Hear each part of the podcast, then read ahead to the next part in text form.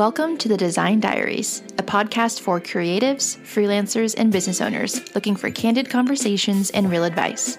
I'm Melissa, self taught designer turned freelancer and now studio owner, here to share my experiences and help you reach your goals. Hello, hello, and welcome back to the podcast.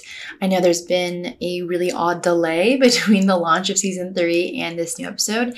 Reason being is I moved apartments recently and I didn't calculate when I made the move from Manhattan to Brooklyn that it would actually be noisier in my new apartment. Not so much noisier, but I am closer to the ground than I was before. I used to be on like the top floor.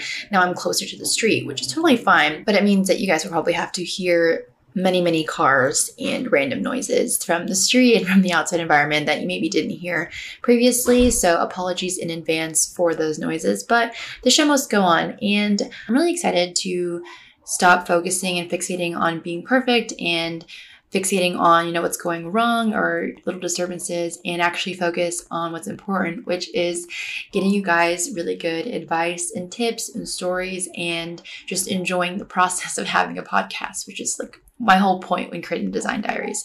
So, today we're talking about how I found my design style. This is going to be half me telling the story of how I came to find my style, and then also me drawing tips from my story to hopefully give you actionable advice and help you develop your own. So, long story short, with my design style, and I feel like it's very similar to a lot of people's journeys um, as creatives. I started out very much heavily referencing other people's work. And I say referencing, not copying, because it wasn't like I was out here taking people's existing designs and then just literally pasting and recreating it directly in Illustrator. That wasn't the case. It was more so like I saw certain fonts being, you know, really popular and I was like, let me just use those fonts. Or I saw certain shapes or certain colors or certain like aesthetics essentially that I saw that really, really popular. And I was like, okay, let me use that for my designs. So I was designing and still using like my my design thinking to optimize my layouts and like, you know, create different types of um, of flows and but I wasn't doing any of the actual thinking with regards to like what font would really work for this and like what color palettes would really complement what I'm trying to create here, just things of that nature. And also, when it came to the clients that I was working with, I really gave up all creative control. And so, whatever that they said that they wanted, I would just apply. And so, the issue with that was I was really taking my own judgment out of the equation early, early on which I think is totally normal for somebody who, you know, was self-taught and had, didn't have a ton of, you know, expertise and felt very shaky about enforcing their own opinion or creating an opinion because I was worried that it was going to be wrong. So that was my situation in the very beginning. How I made the steps to actually start developing a style was I started to recognize which types of projects came more naturally to me than others I started to uh, create more content on Instagram, and it was becoming a huge time suck to have to reference inspo material for every single piece that I was designing on Instagram or every single piece that I was designing for my clients. And so eventually, just for time's sake and efficiency, I started to design things without any inspiration, without any source material, and then just tried to create something that I was happy with. And as I started to do that, I started to notice some patterns and when I made my patterns, I started to gravitate to certain fonts more without having to reference anything. I started to create color combinations for these posts, you know, for miscellaneous collateral that was generated from my own ideas. And I started to form opinions on those creations about, you know, I think it's too cluttered or I think this is too minimal. And once I allowed myself to actually engage with my work rather than just creating it and sending it off, I was able to actually realize that I have a style. And so what I mean by that and what that means for you potentially if you're if you're trying to develop your style further is try and design in a vacuum, which I know is really, really hard to say because we are constantly consuming stuff. You know, we're on Instagram, we're on Pinterest, we're on Behance, all that stuff. But try and create some passion projects or trying to try to create some some posters for an artist that you like or something and and make something that you probably won't post or you probably won't show to anybody but see what happens when you design without that external focus see what happens when you design that's purely based off of like your flow and your creative thinking. And when you do that, and when you are creating where like like the client is yourself, essentially, you're able to actually take out everybody else's opinions and you have to only trust your own. And I think that's when a design style becomes really relevant. Design style, if you really think about it, when you boil it down, is it's just a creative's preferences and design signature with their way of strategy or like their strategic thinking and application of, of elements. So, in order to actually figure out what your signature is, you have to put, you know, the pen in your own hand and you have to sign it. And so, not to get too heavy into the metaphors here, but I just think that it's so easy to con- to conflate style with aesthetic. And I don't think that any creative necessarily has to have a design aesthetic that they only work in. I think that's very limiting. But I do think that style comes from just the way that you approach things, like the way that you tend to work when you're presented with a project, when you're presented with information. You can have a client that is like a beauty brand and it's supposed to be like very um, fun and colorful. And then you can have, you know, maybe a corporate client that's very clean and modern and you can apply your design style to both of those clients. Why? Because it's not a design aesthetic that you're married to, but it's more like like my design style, for example, is I really like to use color and I like to use typography to complement the color palette that I use. And then usually um, the way that I use layouts and the way that I use space is is like the third tier. So I have like a hierarchy of how I like to to use things. And so that's my style. And you can also see my style in the way that I like to use white space in like the way that I approach my layouts. I I just think that type of of style technique, if you can call it that, has allowed me to have an established kind of like brand signature without limiting myself to aesthetics. So I can experiment with different, you know, fonts. I can experiment with different, you know, shapes and different ways of approaching projects, and I can experiment with different client types, and it gives me a lot of freedom. But I'm still like known, if, if heavily quotes, but I'm still known for a certain style because of that consistency that I've built with the projects that I showcase on my Instagram, the projects that I showcase on my website.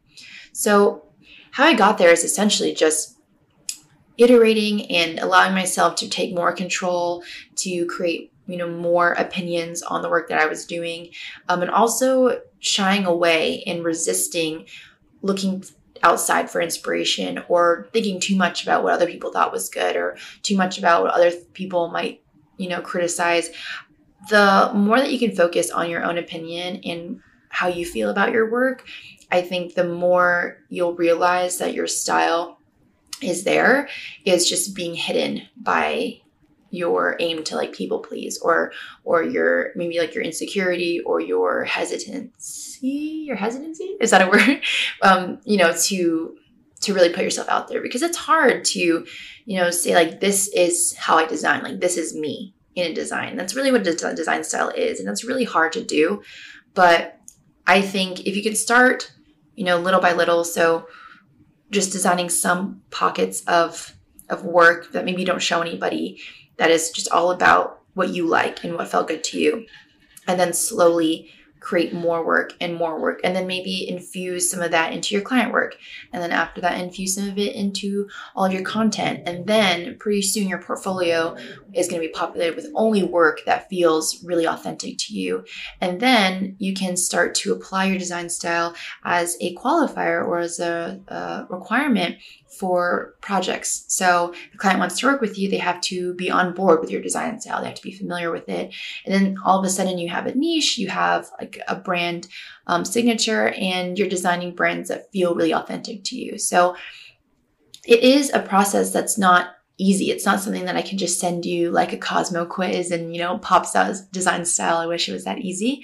But it is a situation where I think it's it's an exploration of identity mixed with your skill set, mixed with your your preference. So it's it's a really really fun process. It's a longer process than I mean maybe might be wanting from this episode, but it's a process that's really fun, I think. So what I discovered about myself when I was figuring out my design style was that I am a lot more playful of a person and designer than I originally thought. when I was first designing, a lot of what I was doing was like a little bit more serious. But then very soon, as soon as I started to do passion projects, everything that I was creating was like really playful and really fun. And all of a sudden, all of the things that I was creating had like tons of color. And this was a shock to me because my closet was mainly black and white, mainly neutrals. And any bedroom that I've, you know, had in college, for example, it was minimally decorated. Usually had, you know, maybe a pop of blue or something there, but really, really not a lot of playfulness going on with like my personal style. So I was really shocked when I was designing things and just seeing what ideas came to mind. Um, that that they were just so colorful and there was just so many elements. It was very maximalist slash minimalist at the same time, and it was really really cool to discover that that I actually am more fun of a person than I thought I could be. And then after discovering that my that about myself with my design style or with my work, I really started to embrace that. And so with my business, if you are familiar with me or if you've, you know, been following me for a long time, the very, very beginning of 18 in design, back when I was just Alyssa Wynn design, the the language that I was using, like for the copy, the captions, the the web like everything about the brand was so serious because I, I thought that's what I had to be in order to get clients. I thought that I had to be really professional and seem more mature and older than I was. Um, and so I was really, I really created a brand that was like devoid of my personality completely. So after I realized that my design style was really fun, I actually leaned into it and I was like, you know, if I enjoy making fun designs and playful designs and I want to work with playful founders, I want to work with playful brands, then my brand itself should also be playful and it should reflect that. And so it was really cool that my discovery of my design style also went hand in hand with me sort of embracing my identity as a as a business and as a founder and also as maybe like a social media personality if you want to call me that. But so so it's a process that is grueling. It's a little bit weird. It it's something that is very personal to you and it's way easier said than done, but I think it's a really, really fun process. And I think it's something that you should really enjoy as you embark on it. And it'll take some time, obviously, and it's gonna be really frustrating. And it's not gonna be linear. There's gonna be moments when you're like, maybe this is my design style. And then you, you know, look at it a month later and you're like, mm, that was definitely not it. And that's gonna happen a couple of times. And and also your, your design style can change. It can change a lot. Um, but what's important is that the style isn't so much like like i mentioned an aesthetic or it's not so much a rigid signature that you you can't necessarily like change or adapt without some like formal overhaul. It's important to emphasize for me that the design style should be about how your creativity translates onto your designs or onto your work. Um, and I think that the design style will become apparent to you if you do the exercises that I mentioned, where you just are designing for yourself or paying attention to how, how your designs turn out whenever you're given maybe like less um, less directions or less guidelines for your briefs or how your des- designs turn out when you are you know, testing out new aesthetics. Because if you are trying to design a bunch of different aesthetics to maybe figure out what kind of aesthetic that you like, you might find that if you create one post and you design it in five different aesthetics, you might see that there's there's still some continuity between all five different versions of the same post. Maybe like the way that you approach type and scale is like the same, or maybe the way that you approach textures is the same. Maybe it's the way that you approach um, colors and contrast is very similar. And that can be your signature. That can be something that you know about yourself. And so I also encourage you to to give yourself some flowers whenever you are are in this journey of like designing for yourself and designing things with freedom allow yourself to like look at the work that you're doing uh, like as you do it and be like, oh, I really, you know, liked this piece of work. It felt aligned to me because of X, Y, and Z, but I didn't love this part of it. And then ask yourself, why didn't I like it? And it's like, oh, well, because it's not something that I would really do. I got that from XYZ.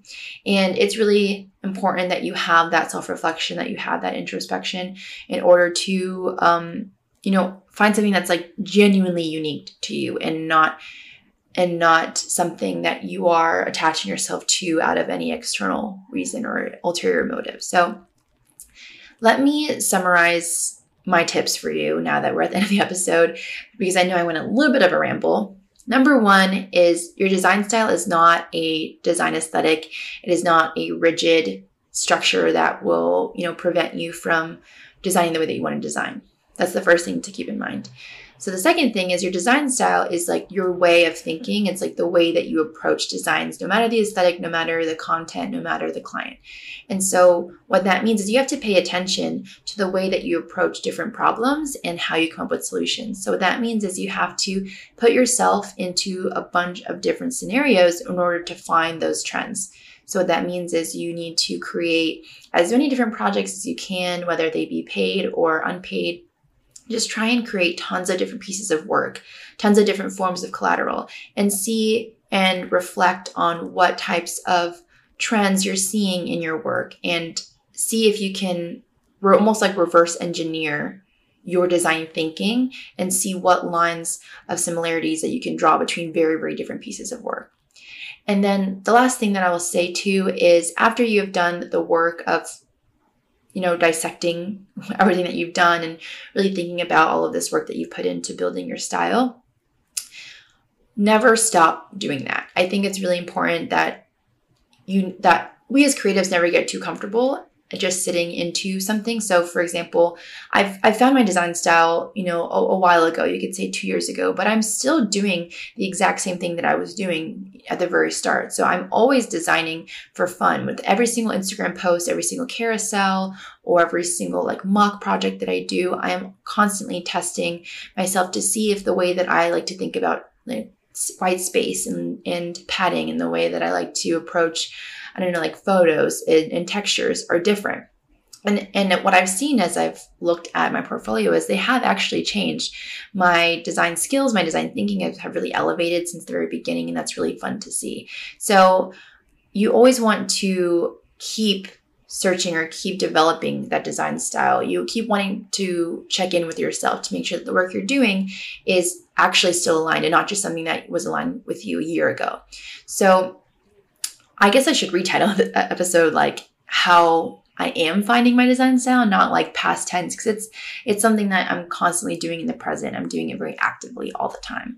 But those are my tips. I know this was more probably a more abstract episode than you were hoping. There isn't, you know, any sort of roadmap that I can give you, although I wish I could. Um, but I, I hope you have a lot of fun figuring out like who you are as a designer and and what your design signature is. And i really really hope to see some examples of what you guys create on instagram. If you have any interest in connecting with me please please follow my instagram at the design diaries podcast or at 18 and design on instagram again. Also if you are interested in leaving us a review on spotify on apple podcasts please follow us subscribe to us so that way as we talk about more things cover more issues, tell more stories. You are here for all of it. Thanks so much for listening, and I'll catch you in the next one. Bye. Thanks for listening to the Design Diaries. We'll catch you on the next episode.